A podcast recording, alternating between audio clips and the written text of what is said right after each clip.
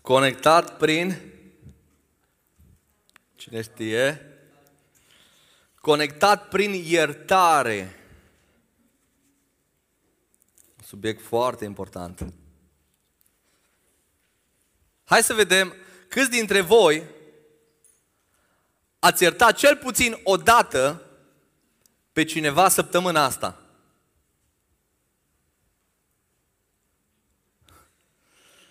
Aproape toți.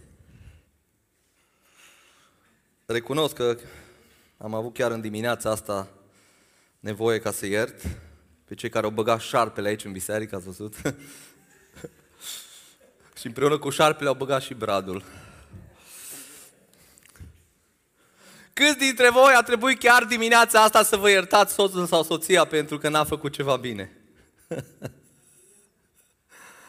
Ai, câțiva recunosc. Dragii mei, adevărul este că toți iertăm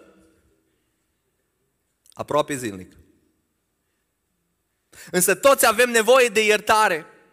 Avem nevoie să fim iertați. Și aceasta, de fapt, ne ține conectați. Dacă nu ne-am iertat unii pe alții, noi nu am rămâne conectați. E extraordinar să vezi două persoane care au un conflict, care fie se ceartă, fie se ofensează, se jignesc, cum se împacă, cum se iartă una pe cealaltă. Și foarte ușor să observi încă de copii mici, la ei cel mai ușor de observat. Îs în parc, se joacă, se bat de la o jucărie și nu trec două, trei minute că ei se împacă imediat. E foarte ușor să se ierte. Și extraordinar când vezi doi adulți că se împacă, se iartă, fiindcă atunci rămân conectați. Dar întrebarea mea este ce se întâmplă atunci când nu se oferă iertare? Este exact ceea ce se întâmplă cu telefonul când îl pui pe mod avion. Ce se întâmplă? Poate să-ți scrie soțul sau soția sau prietenul cât vrea. Tu ești deconectat, total. Asta se întâmplă când tu nu oferi iertare, automat te deconectezi. Neiertarea, dragii mei, a rupt cele mai bune prietenii care au existat vreodată. Neiertarea are capacitatea să despartă cea mai bună prietenie. Neiertarea a rupt cele mai frumoase familii. Neiertarea a distrus cele mai importante comunități. Și când vorbesc de importante, mă refer chiar la biserică, care este cea mai importantă comunitate de pe fața pământului.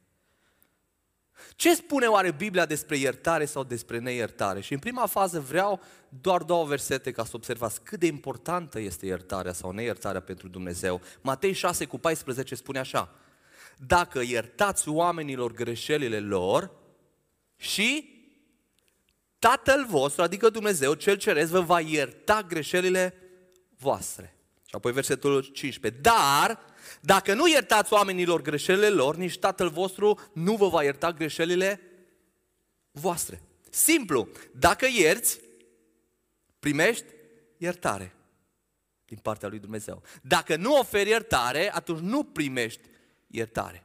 Neiertarea, dragii mei, te deconectează nu doar pe orizontală de aproapele tău, ci și pe verticală de Dumnezeu. În momentul când tu nu-ți ierți fratele, atunci tu de fapt te deconectezi chiar pe verticală de Dumnezeu.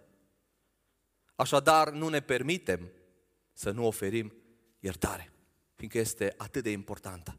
Totuși trebuie să recunoaștem că deși ne dorim atât de mult să iertăm, parcă uneori nu reușim să oferim iertarea pe care Scriptura ne cere și nu reușim să iertăm așa cum ne-ar place.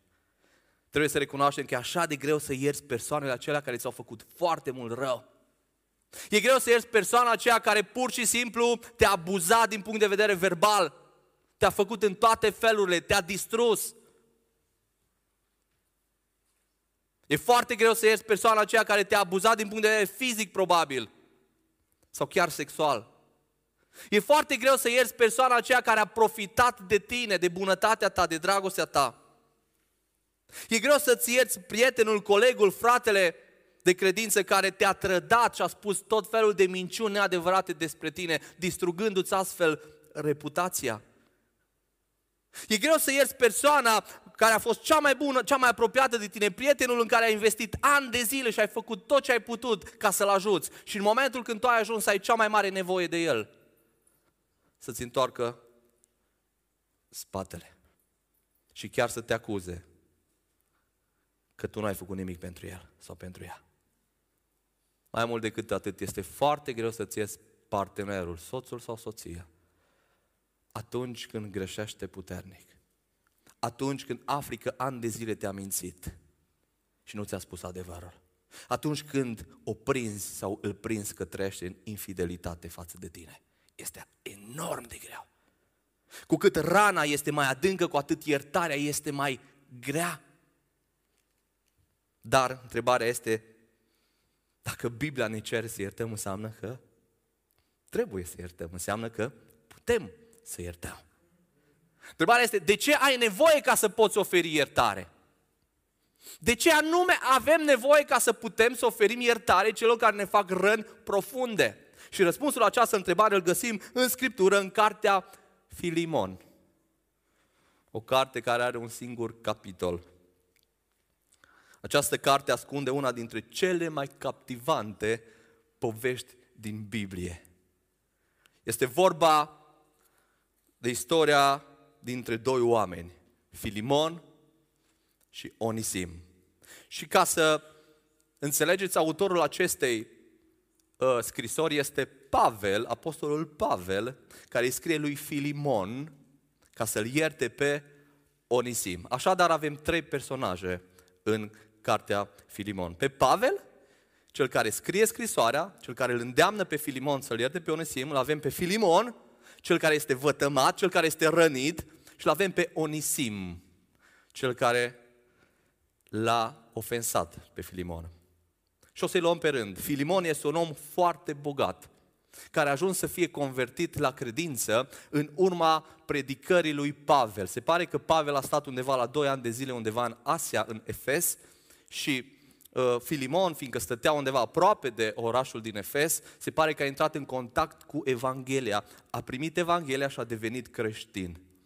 Astfel, nu doar că a fost creștin, ci a devenit prietenul foarte apropiat al lui Pavel. De unde știu, ne dăm seama din felul în care Pavel îi scrie. Mai mult decât atât, se pare că Filimon a devenit unul dintre liderii bisericii din Colose. Biserica, comunitatea, se aduna chiar în casa lui, după cum citiți la începutul cărții din Filimon. Chiar în casa lui se aduna biserica, fiindcă era un om bogat, avea potențial avea o stare potrivită, avea o casă și avea condiții să poată să primească ca, ă, oamenii în casa lui. Se pare că avea o inimă generoasă, era gata să slujească. Acesta era Filimon. Filimon, fiindcă era bogat în perioada aceea, avea sclavi pe lângă casă. Sclavi care îi slujau atât pe el cât și casa lui. Și unul din sclavi era Onisim. Onisim este unul din sclavii lui Filimon și se pare că acest Onisim nu a fost unul foarte ascultător și foarte supus stăpânului lui, așa cum ar trebui să fie orice sclav, ci acest Onisim a evadat, a fugit de, acasă, de la casa stăpânului lui, de la Filimon. Unde credeți că a fugit?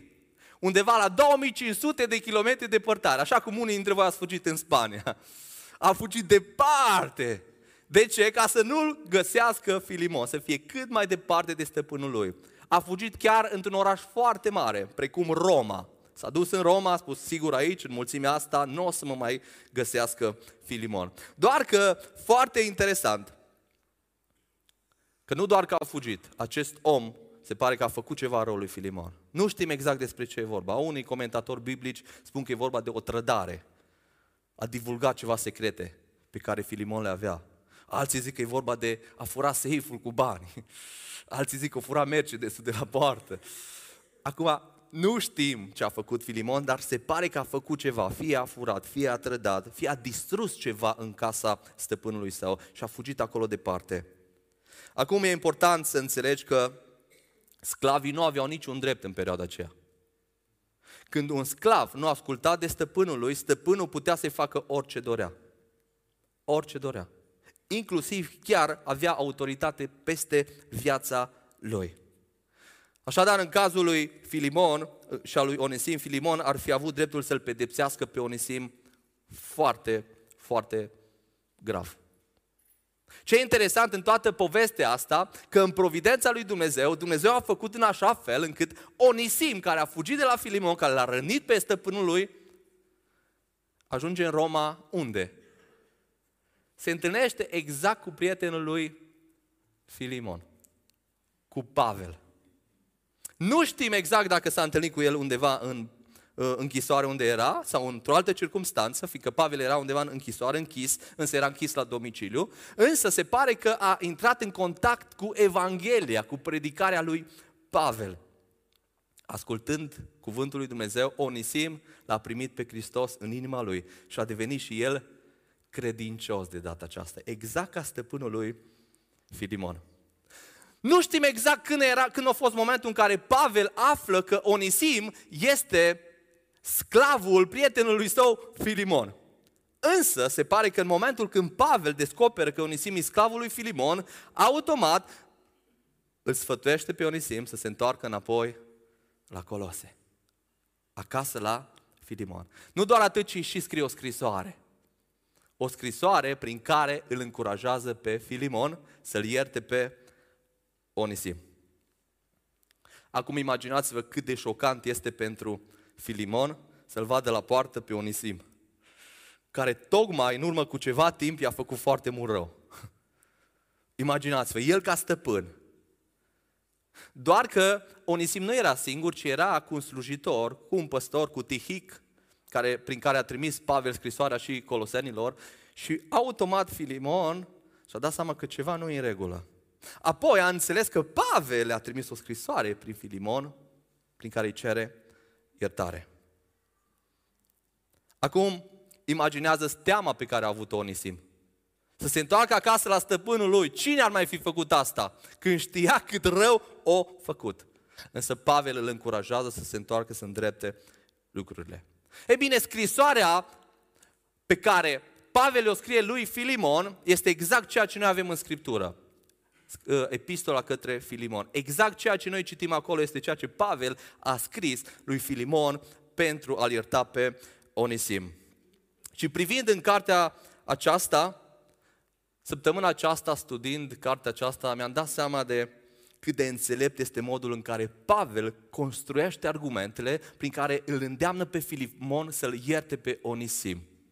Mai întâi, în prima parte a scrisorii, Pavel îi amintește lui Filimon că dobândește tot ceea ce are nevoie ca să poată oferi iertarea lui Onisim. Cu alte cuvinte, vrea să-i spune, ești capabil să ierți. Și îi prezintă anumite lucruri prin care el e capabil să ierte. Și vreau să vă ilustrez. Vino un pic aici, uh, Paul. Vino un pic aici. Te rog. Ca să înțelegeți structura, modul în care Pavel a construit scrisoarea lui. Imaginați-vă ceva de genul a făcut Pavel. Eu cred, nu, nu e adevărat, e așa o ilustrație, bun? Că Paul e foarte pregătit să se căsătorească. Și acum, eu, și acum, și acum eu nu-i spun direct, Paul, căsătorește-te. Exact cum Pavel nu i-a spus direct, dacă vă uitați, lui Filimon, iartă-l pe Onisim. Ci și-a construit toate argumentele. Și eu cum fac cu Paul ca să-l conving să se căsătorească? Încep și discut cu el și spun, Paul, tu ai 25 de ani. O vârstă bună. Ai terminat școala. Hmm. Ai un loc de muncă foarte stabil. Paul, ești foarte matur. Văd deciziile pe care le iei. Văd că ești capabil, văd că te descurci, descurcărești, ești disciplinat. Văd că deja ți-ai cumpărat un apartament. Paul,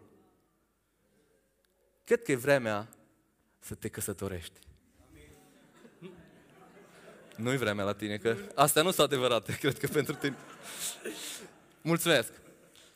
Exact ceva de genul a făcut Pavel cu Filimon. Nu i-a spus direct, iartă-l pe Onisim. Ci Pavel îi spune lui Filimon toate lucrurile prin care el are capacitatea de fapt să ofere iertare. El poate să ofere iertare.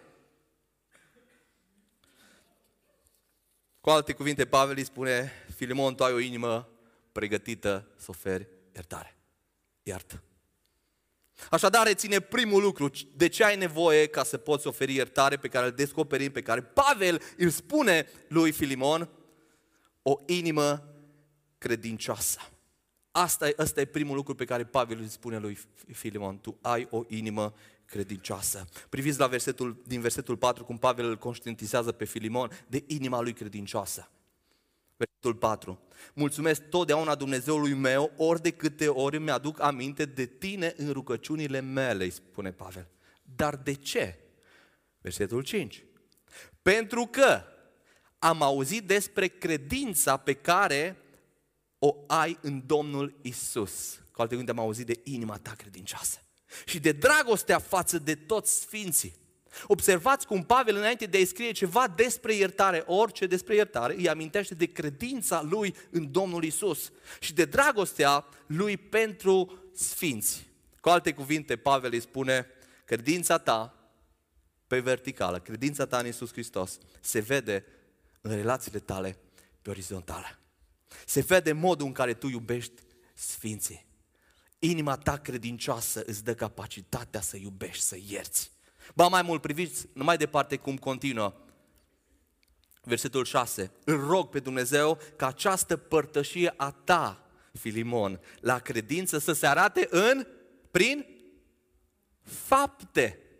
Observați aceeași idee. Credința ta trebuie să fie vizibile, să fie materializată, să se vadă în faptele tale, în relațiile tale pe orizontală. De ce? Priviți ce spune mai departe. Să dea la iveală tot binele ce se face între noi în Hristos. Cu alte cuvinte, Pavel îi zice, credința ta trebuie să îți afecteze relațiile tale. Binele care se face între noi, credința noastră trebuie să se vadă în binele care se vede între noi, adică în relațiile noastre, în modul în care noi trăim unii cu ceilalți. Observați cum Pavel leagă credința de iubire amintindu-i lui Filimon că inima lui credincioasă îi dă capacitatea să ierte. Ascultați-mă bine, testul credinciosului autentic stă în răspunsul la următoarea întrebare. Cum mă raportez la ceilalți de lângă mine?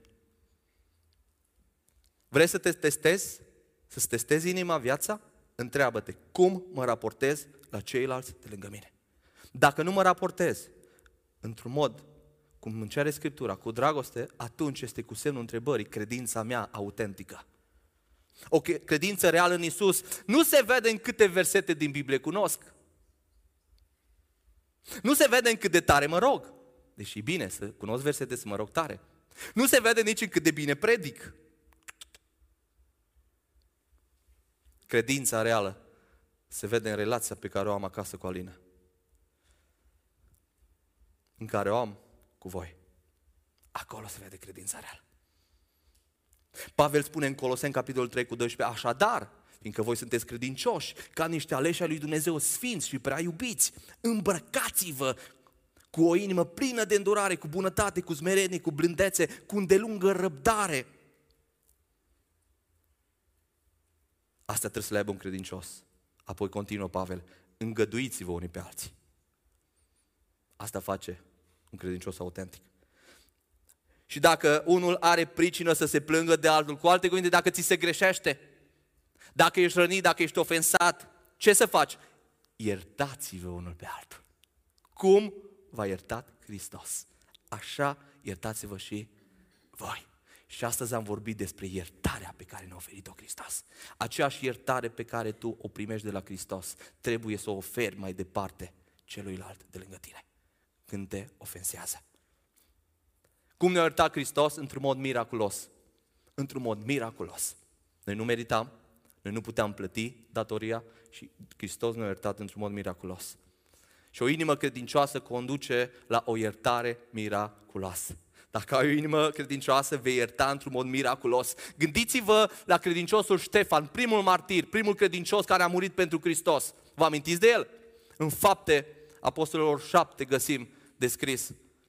Cum l-au prins, l-au scos afară și au început să-l împroaște cu pietre. De ce? Fiindcă avea o inimă credincioasă. Dar ce a făcut Ștefan? În timp ce el era împroșcat cu pietre, în timp ce murea, spune așa, a îngenunchiat și a strigat cu glas tare. Ce ai fi strigat? Ce aș fi strigat? În timp ce cineva îmi face rău. Nu în timp ce cineva mă vorbește de rău. În timp ce cineva mi-a viața. Fiți atenți și a strigat omul acesta credincios. Doamne, nu le ține în seamă păcatul acesta. Cu alte cuvinte, Doamne, iartă-i, fiindcă eu i-am iertat. Doamne, nu le ține în seamă păcatul acesta. Și după aceste vorbe a a dormit. Adică nu a dormit în sensul că a dormit, ci în sensul că a murit. Un om credincios. Și foarte mulți cercetători ai Bibliei spun că Saul, Pavel, pentru prima dată a fost impactat în momentul când l-a văzut pe Ștefan cum a murit. Știți care sunt cele mai impactante mărturii? Sunt acelea în care un credincios iartă pe cineva într-un mod miraculos o ofensă foarte gravă care i s-a adus. Și vreau să înțelegem astăzi, ofensa ce mi s-a făcut poate fi oportunitatea cea mai mare să-L mărturisesc pe Isus. Ofensa care ți s-a adus, cu cât ofensa este mai mare, cu atât oportunitatea poate fi mai mare. Ofensa care ți s-a adus, rana pe care o ai, produsă de cel de lângă tine, este oportunitatea ca tu să-L mărturisești pe Hristos. Ce spune versetul 6? Îl rog pe Dumnezeu ca această părtășie a ta la credință să se arate prin fapte, ca să dea la iveală tot binele ce se face între noi, adică să se vadă dragostea lui Hristos. Cu cât ofensa este mai mare, cu atât oportunitatea e mai mare. Gândiți-vă la Filimon, a fost foarte ofensat de Onisim, foarte ofensat. Dar gândiți-vă la Filimon, probabil că el să stătea în fața cele mai mari oportunități de a-L mărturisi pe Iisus prin iertarea lui Onisim. Probabil Filimon îl mărturisea pe Iisus pe stradă, evangeliza, vorbea despre dragostea lui Hristos. Însă a venit momentul când avea ocazia să-L mărturisească pe Hristos într-un mod extraordinar și probabil era cea mai vizibilă și cea mai impactantă mărturie, iertarea lui Onisim. Gândiți-vă în zilele acelea ce stăpân și-ar ierta sclavul care a fugit de la el, care i-a făcut rău. Nimeni. Nimeni. Și Filimon avea ocazia să-L mărturisească pe Hristos prin iertare. Ascultă-mă bine, greșeala cea mai mare ce ți s-a făcut poate fi oportunitatea ta cea mai mare să mărturisești credința ta reală. Poate fi oportunitatea ta cea mai mare să-L mărturisești pe Hristos și puterea Lui. Dar Flaviu, mi-e greu să ofer iertare atunci când sunt profund rănit, mi-e atât de greu, ce să fac? Simplu, intensifică timpul tău cu Domnul. E momentul să crești credința ta, inima ta, credincioșia ta față de Dumnezeu. Cu cât ești mai credincios, cu atât poți să oferi mai multă iertare. Tu nu ai cum, prin capacitatea umană, n-ai cum să oferi iertare miraculoasă. Însă când Hristos este în tine, Duhul Sfânt poate prin tine să ofere iertare. De aceea ai nevoie să fii foarte apropiat de Hristos. Mi-amintesc de momentele foarte grele din viața mea în care am fost foarte rănit. Momente în care am vrut să scot anumiți oameni din agenda vieții mele. Să spun, cu, am, cu omul ăsta nu mă mai întâlnesc. Nu mai vreau să vorbesc. Punct. Și au fost momente când mă puneam în genunchi și mă rugam în timpul meu cu Dumnezeu, fără să mă gândesc la persoana aia. Și atunci când stai cu Duhul Sfânt, El vine și îți amintește ce ai de făcut. Și de atâtea ori mi-am amintit, Flaviu, tu ai ceva de rezolvat. Trebuie să ierți persoana cu tare. Dar, Doamne, nu vreau să-l iert, Doamne, nu pot să-l iert, Doamne, dar uite cât rău mi-a făcut. Flaviu, dacă vrei o relație profundă cu mine, trebuie să-ți rezolvi problema. Pe orizontală. Și au fost momente grele. Dar cu când mă apropiam mai mult de Dumnezeu, cu atâta parcă aveam și capacitatea să iert mai ușor. De aceea, ce faci când ești rănit? Ce faci când ești ofensat? Ce să faci? Intră în consiliare cu Dumnezeu. Apropie-te de Dumnezeu. Ai nevoie de Dumnezeu mai mult ca oricând. Momentul când tu ești puternic rănit, cineva ți-a făcut rău, e momentul să cazi pe genunchi să te apropii de Dumnezeu, fiindcă El este Cel care îți dă capacitatea și puterea ca tu să ierți. Nu încerca să ierți prin puterea ta, Nu vei putea. Tu ai nevoie de Dumnezeu. De aceea trebuie să te apropii de Dumnezeu ca tu să poți oferi iertare. Când ești rănit, meditează la Dumnezeu, fiindcă Dumnezeu este dragoste. Meditează la ceea ce ți-a oferit Dumnezeu, la iertarea lui Dumnezeu. Și atunci ați vei aminti de harul pe care l-ai experimentat și asta îți va oferi putere ca și tu, la rândul tău, să oferi har. Ca să poți oferi iertare ai nevoie de o inimă credincioasă și îi spune Pavel lui Filimon, Filimon, tu ai o inimă credincioasă, Filimon. Filimon, se vede în dragostea ta, se vede modul în care ai curajat Sfinții, se vede, Filimon, tu ești pregătit să oferi iertare. Și apoi mai spune ceva, Filimon, tu ai o inimă iubitoare. Filimon, inima ta este plină de dragoste. Ca să poți oferi iertare, ai nevoie de o inimă iubitoare, de o inimă plină de dragoste. Fiindcă dacă nu ai dragoste, tu nu ai cum să oferi iertare. Și privind în acest text, observați cum din versetul 7 Pavel prezintă inima lui Filimon plină de iubire. Priviți, în adevăr, spune Pavel, am avut o mare bucurie și mângâiere pentru dragostea ta, Filimon. De ce? Fiindcă, frate, inimile sfinților au fost înviorate prin tine, prin dragostea ta vizibilă, care a fost materializată. Noi nu știm exact ce a făcut Filimon. Probabil a fost generos, fiindcă era un om bogat. Probabil a încurajat pe alții, probabil s-a implicat în viețile lor. Și Pavel îi spune, dragostea ta a încurajat, a înviorat inimile sfinților. Apoi versetul 8, de aceea, bazat pe inima ta plină de dragoste pe care Dumnezeu ți-a dat-o. Spune Pavel, măcar cam toată libertatea, toată slobozenia în Hristos să-ți poruncesc ce trebuie să faci. Cu alte cuvinte, Pavel îi spune, eu am autoritatea și responsabilitatea și autoritatea ca și apostol să îți poruncesc. Totuși, Pavel spune în versetul 9, vreau mai degrabă să-ți fac o rugăminte. Cu alte cuvinte, nu-ți poruncesc, ci vreau să te rog în numele cui? Dragoste. De ce îți spune numele dragostei?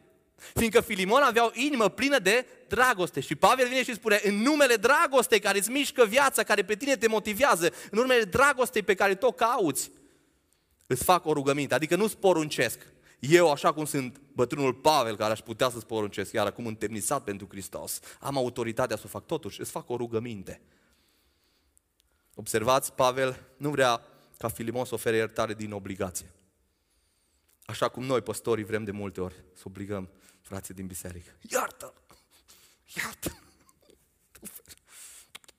Pavel zice, nu, nu îți poruncesc, ci îți fac o rugăminte în numele dragoste. Adică vreau să fii motivat de dragoste. Nu vreau să fii motivat de gura mea, din respect față de mine, ci vreau pur și simplu să știu că tu îl ierți din dragoste. Pavel știe că iertarea din obligație nu e o iertare autentică. Iertarea din obligație nu este o iertare autentică. Și mi-amintesc cum părinții mei, când eram noi copii, aveau un obicei când ne certam, și știți că cel mai rău lucru pentru părinții să-ți vezi copii că se ceartă. Asta spuneau părinții mei. Ne certam, ne vedeau, vedea care au greșit, ce observau ei. Ne chemau și tu ai greșit. No, ok, vină coace. Du-te și cereți iertare, ne spunea. Ce credeți că făceam? Era o poruncă, nu se discuta, tu erai copil, era acolo, dacă nu, urechile tale se lungeau imediat. Du-te și cereți iertare. Automat, mergeam într-un mod foarte profund în fața fratelui la care am greșit și îi spuneam te rog frumos să mă ierți.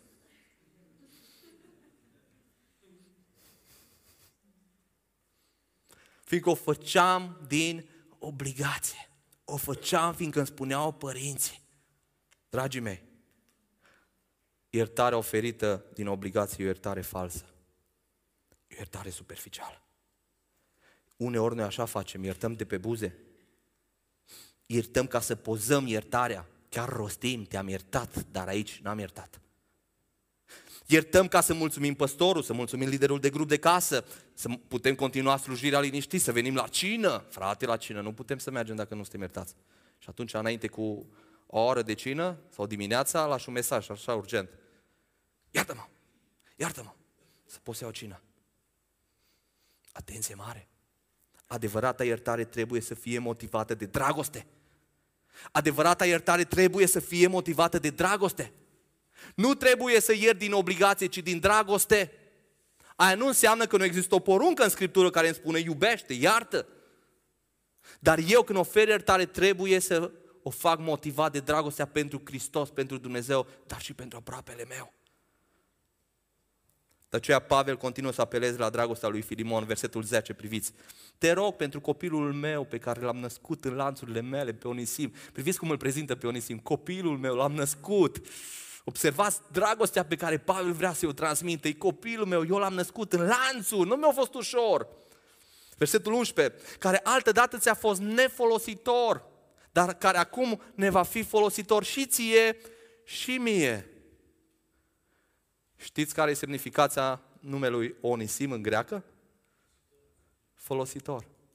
Și Pavel îi scrie acum la, la Filimon, hei, dacă până acum Onisim nu a fost Onisim, adică nu a fost folositor, e un joc de cuvinte, dacă până acum Onisim nu a fost Onisim, de acum Onisim este Onisim, adică este folositor.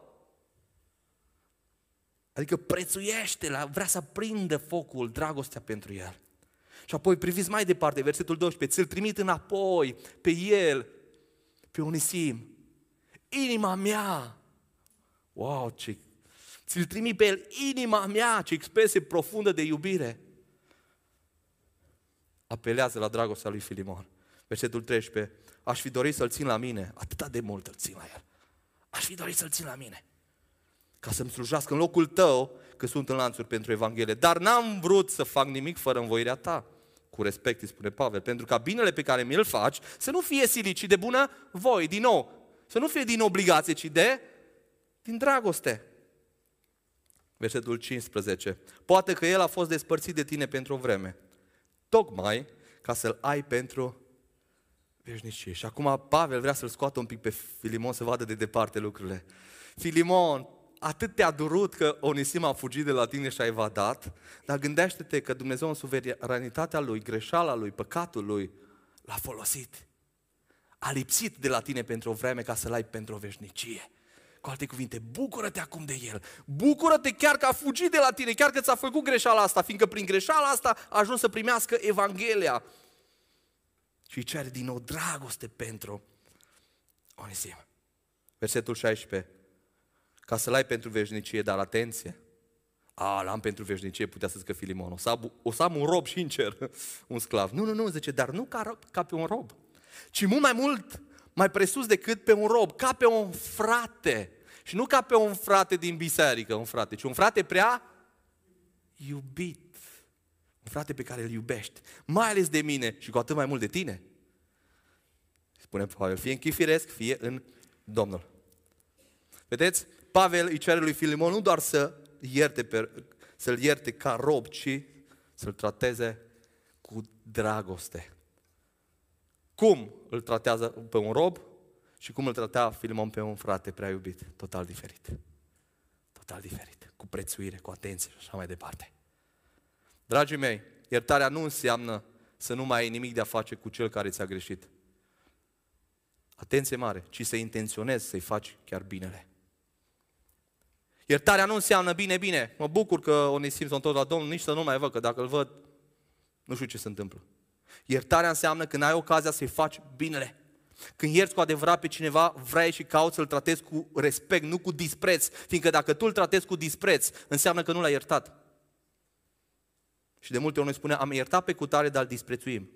Cred că nu l-ai iertat. Nu mai vreau să-l văd pe cutare. Da, l-am iertat, dar nu mai vreau să-l văd. Nu mai am nimic cu el. Hmm. Cred că nu l-a iertat, așa cum Biblia cere, în totalitate. Pentru a ierta cu adevărat avem nevoie de o inimă iubitoare, dragii mei. Și vreau să vă amintesc doar de Iosif. Vă amintiți de Iosif? A fost vândut de frații lui. De frații lui mai mari care a trebuit să-l protejeze și a fost vândut de ei. Ba mai multe au fost gata să-l omoare. Dar până la urmă l-au vândut, i-au mai dat o șansă. A ajuns departe de casă, departe de tatălui pe care îl iubea și a stat 13 ani închis, fiindcă frații lui, în loc să îl protejeze, în loc să-l iubească, l-au vândut, l-au trădat. Ce se întâmplă după ani de zile? Dumnezeu îl ridică pe Iosif, al doilea lângă împărat. Vine o foamete mare și Iosif are autoritate peste tot ceea ce se întâmplă. Și apar frații lui, slab de foame, aveau nevoie de mâncare.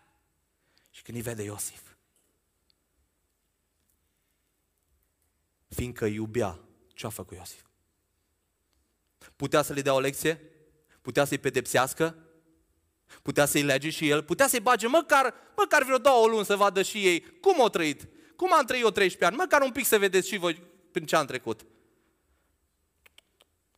Fiindcă iubea Iosif, a spus, stați liniștiți. Dumnezeu m-a trimis aici înaintea voastră ca să vă scap viața. Ca să vă port de grijă, ca să vă protejez, ca să vă binecuvintez. Ceea ce voi n-ați făcut pentru mine, vreau să fac eu pentru voi, fiindcă vă iubesc. Dar Flaviu, dacă arăt iubire și iert, risc să fiu călcat în picioare. Dăm voie să te întreb. Iisus nu a riscat când a iertat pe Petru, de câte ori l-a iertat pe Petru? Nu a riscat. A riscat. Dăm voie să te întreb, Iisus n-a riscat cu tine? De când te-a primit, de când te-a iertat? De câte ori ai căzut? De câte ori l-ai desconsiderat, l-ai dezonorat? De câte ori? Iisus a riscat cu tine, te-a iertat și te mai iartă și astăzi și gata să te ierte. Și îmi plăcea ce spunea Richard Wurbrand. Nu riști nimic dacă iubești fără ca tu să fii iubit. Tu nu riști nimic dacă iubești fără ca tu să fii iubit. În felul acesta ne-a iubit pe noi Hristos. Fără ca noi să-L iubim, astăzi am citit versetul. El ne-a iubit când noi nu-L iubeam. Tu nu riști absolut nimic dacă iubești fără ca tu să fii iubit. Asta trebuie să ne iasă, să ne intre bine în cap. Că noi trebuie să iubim, indiferent de ceea ce primim. Noi trebuie să iubim și să oferim, ca și credincioși. Fiindcă asta face o inimă iubitoare. Și atunci când ești credincios, atunci când îl ai pe Dumnezeu, Dumnezeu este dragoste, inima ta este plină de dragoste și ai o inimă iubitoare. Dar mai ai nevoie de o inimă. Ca să poți oferi iertare, ai nevoie de o inimă smerită. De o inimă smerită. În ultima parte, pentru a-l motiva să ofere iertare pe Filimon, Pavel face apel la inima lui smerită.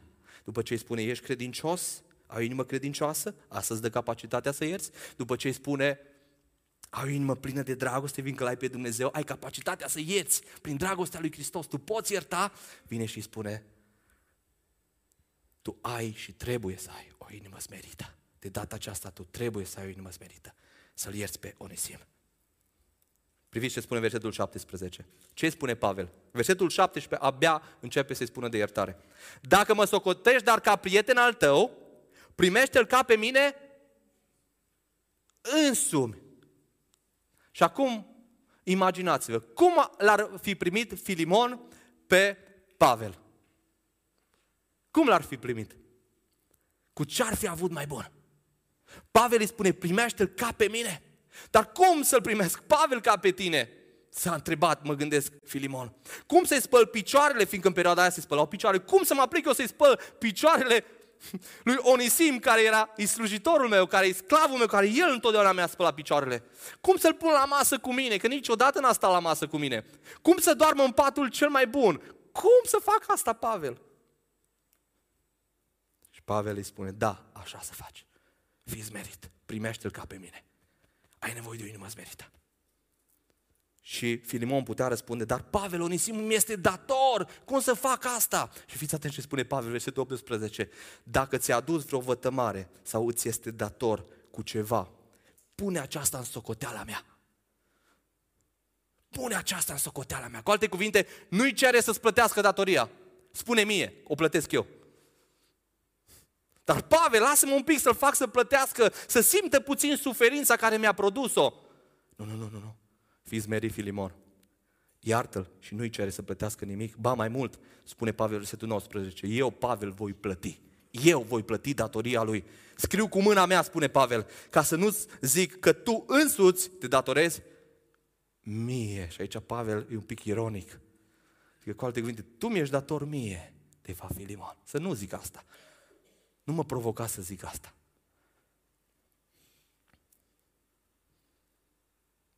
Și asta ne duce cu gândul la ce a făcut Hristos. Asta e imaginea lui Hristos și astăzi am vorbit despre asta.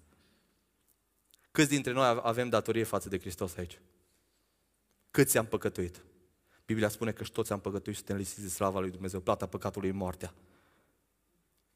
Hristos, Hristos a venit și a spus, plătesc eu datoria lor.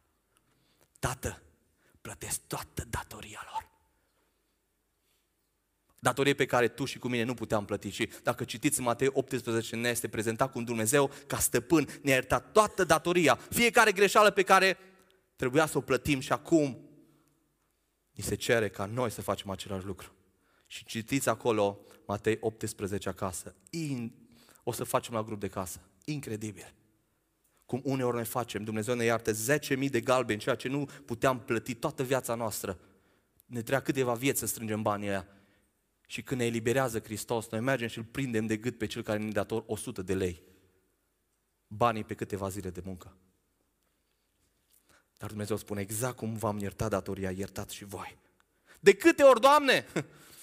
Pavel îl întreabă în Matei 18 cu 21. De câte ori? Și Iisus îi spune, eu nu zic până la șapte ori, ci până la 70 de ori câte șapte, adică nelimitat, adică total.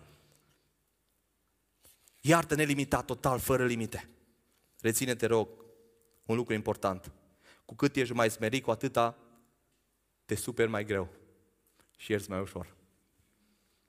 Avem nevoie de o inimă smerită, fiindcă cu cât sunt mai smerit, cu atât mă supăr mai greu și iert mai ușor.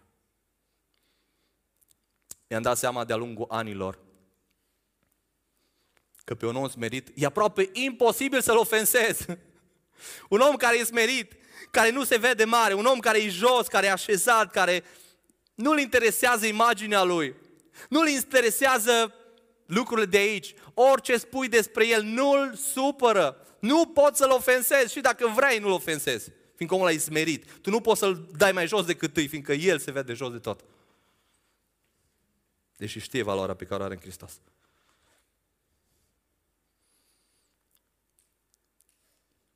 Cu cât ești mai smerit, cu atât te superi mai greu și ierzi mai ușor. Atenție mare! Mândria, orgolul ne face să ne supărăm, să iertăm greu, să cerem să plătească datoria cei de lângă noi. Și dați-mi voie să vă întreb, i-au greșit oamenii lui Isus? Ce credeți? Au greșit oamenii lui Isus? Sau toți s-au comportat perfect cu Isus? I-au greșit. De câte ori s-a arătat Isus supărat, ofensat, rănit de oameni? De câte ori?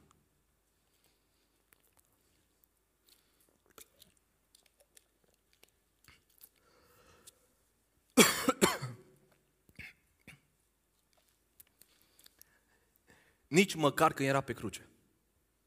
Iisus când era pe cruce, era omorât, judecat, bagiocorit pe nedrept. Era acolo. Și spune, tată, iartă că nu știu ce fac. Wow! Gândiți-vă la Pavel, cât i-au greșit.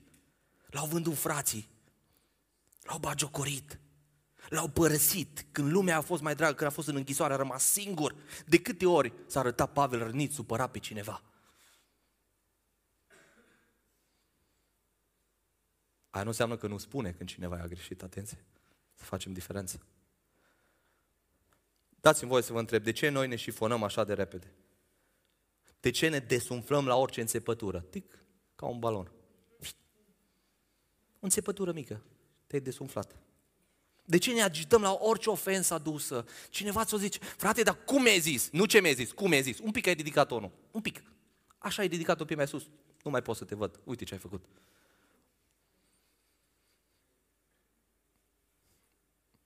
Wow, oare asta nu le facem din orgoliu? Cine, tu, tu ridici tonul la mine? Eu sunt Pavel, eu sunt Filimon, Onisim. Tu la masă cu mine? Tu să spăl picioarele?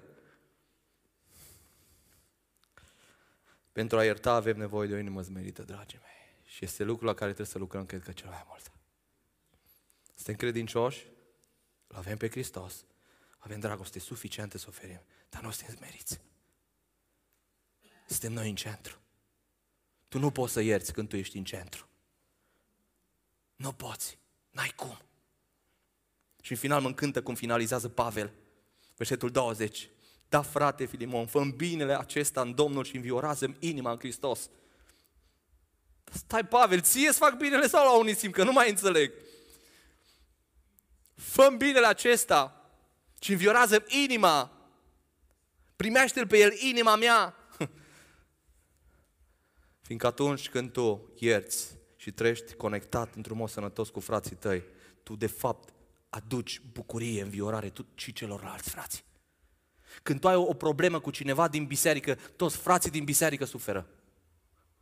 Chiar dacă tu ai impresia, eu n-am numai cu el ceva, eu cu el, asta e cu el, dar cu restul mă înțeleg bine. Nu, nu, nu, nu, ascultă-mă bine. Tu când ai o problemă cu cineva nerezolvată, neiertată, când nu te-ai împăcat, toată comunitatea suferă. Toți suferim. De aceea trebuie să te împaci. De aceea în momentul când tu trăiești sănătos în relațiile tale, toată comunitatea e binecuvântată de tine. Că tu trăiești sănătos. Și îmi place versetul 21, ți-am scris bizuit pe ascultarea ta. Vedeți? I-a prezentat, tu ești capabil, tu ai o inimă credincioasă, iubitoare și ești merit. Ți-am scris bizuit pe ascultarea ta, pe inima pe care Dumnezeu ți-a dat-o. Și știu că vei face chiar mai mult decât îți zic. Pavel știe că Filimon va ierta, fiindcă are o inimă credincioasă, iubitoare și smerită. Oare cum a răspuns Filimon? Nu știm exact. Cei mai mulți cercetători ai Bibliei și ce spun? Că Filimon s-a pocăit.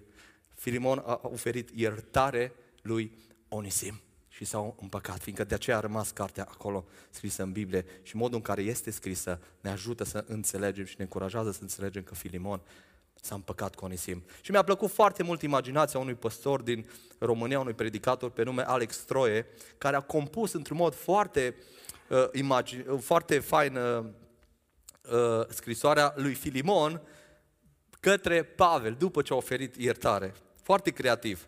Și Permitem să citesc o parte din ea. Scrisoarea lui Filimon către Pavel, după ce împăcarea a fost afăptuită. Filimon, rob al lui Isus Hristos, către Pavel, prea iubitul slujitor al lui Hristos Isus. Am avut o mare bucurie când am primit epistola ta. Am citit cu ochii înlăcrimați. Cuvintele tale și dragostea ta mi-au mângâiat inima. Vreau să știi că întreaga biserică a fost înviorată prin tine.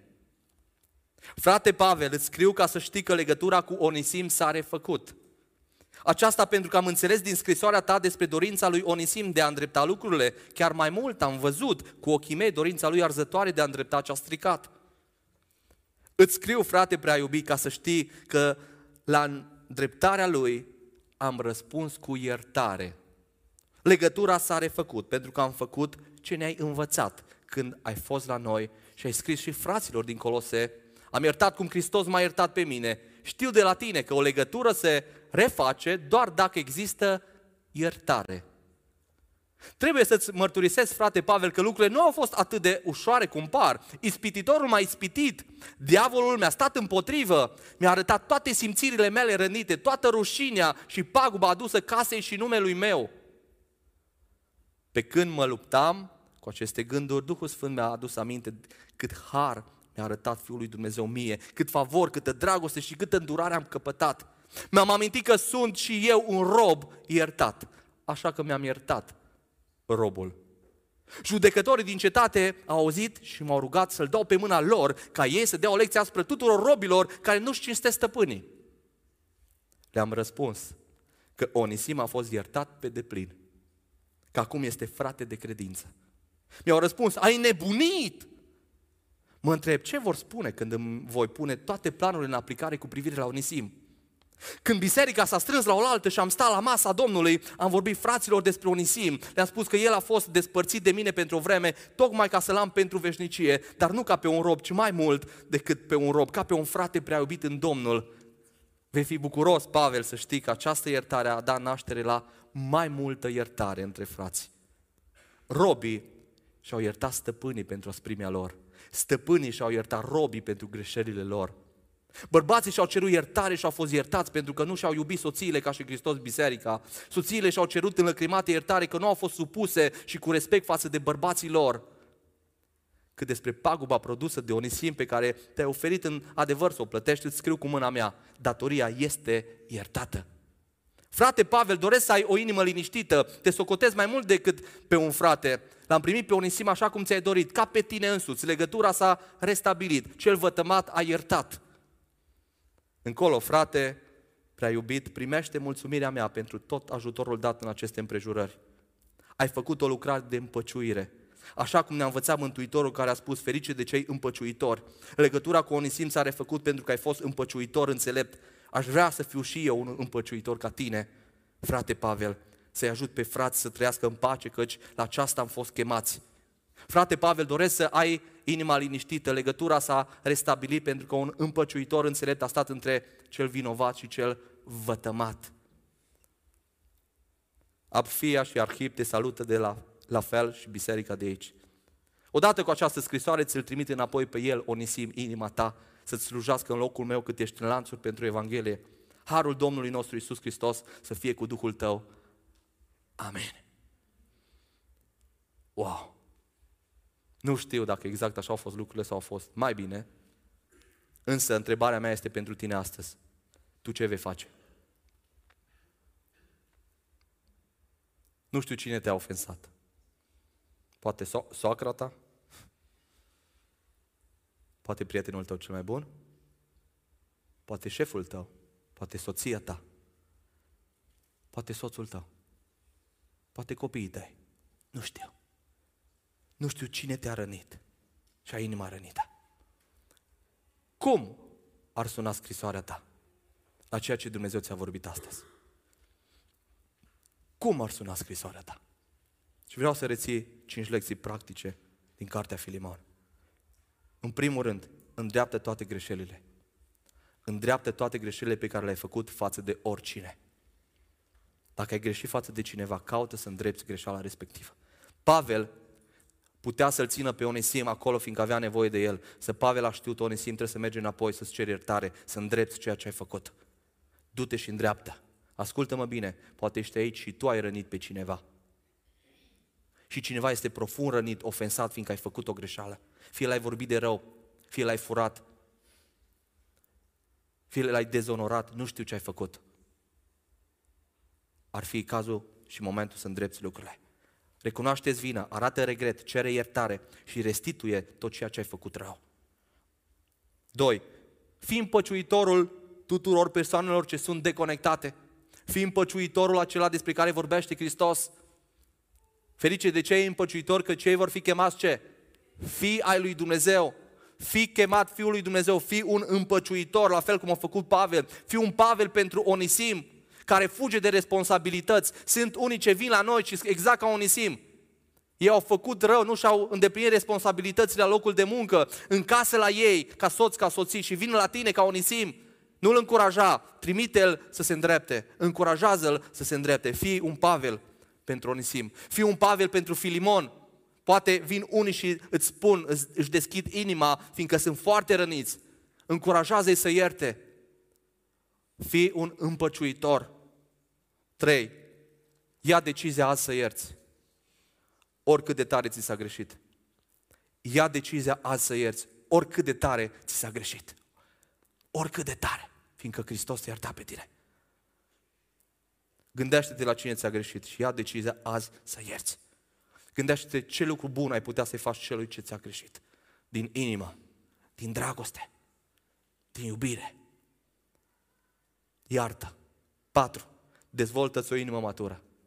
Dacă vrei să nu fii un om care se supără din orice, care mereu e morocănos, mereu îi supăra că cineva i-a făcut ceva sau nu i-a făcut ceva, dezvoltă-ți o inimă matură care iartă orice, oricând, pe oricine. Dezvoltă-ți o inimă puternică, matură. Cum poți să faci asta? Primește-L pe Hristos. Dacă ești aici și nu l-ai pe Hristos, tu nu poți oferi iertarea de care noi am vorbit astăzi, fiindcă noi nu o putem oferi prin puterea noastră. Noi nu suntem mai buni ca tine, dar Hristos este Cel ce ne dă putere să oferim iertare. Doar prin puterea lui Hristos putem ierta. De aceea primește-L pe Hristos.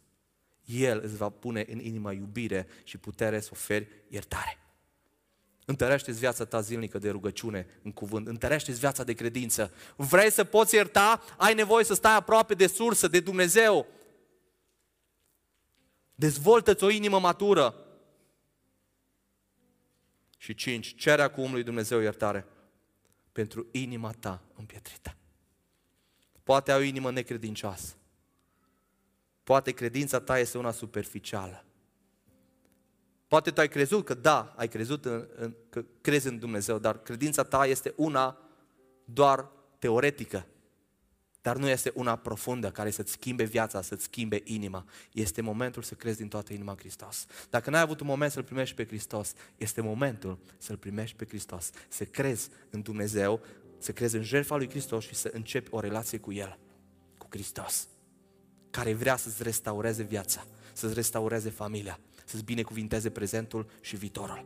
Cere acum lui Dumnezeu iertare pentru inima ta împietrită. Poate ai o inimă nemiloasă și nu areți iubire, ești un om foarte dur și nu știi să areți iubire. Cere lui Dumnezeu capacitatea să poți să areți iubire atunci când oamenii îți greșesc. Să ai răbdare, să areți îngăduință, să areți bunătate.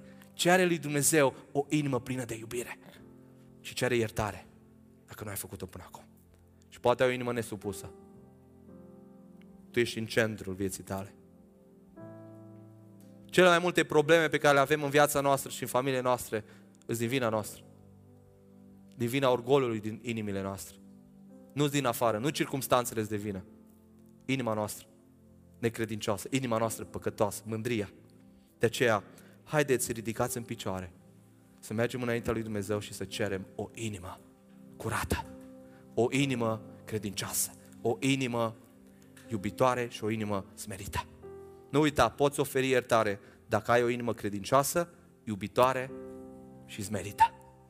Poți să o ceri chiar acum prin rugăciunea lui Dumnezeu. El e gata să-ți ofere inima de care tu ai nevoie ca să poți să trăiești în relații cu cei de lângă tine.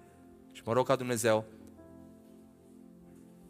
să transforme inimile noastre tot mai mult după chipul Lui.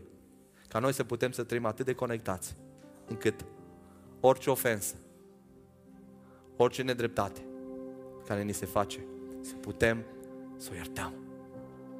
Doamne ajută-ne! Amin.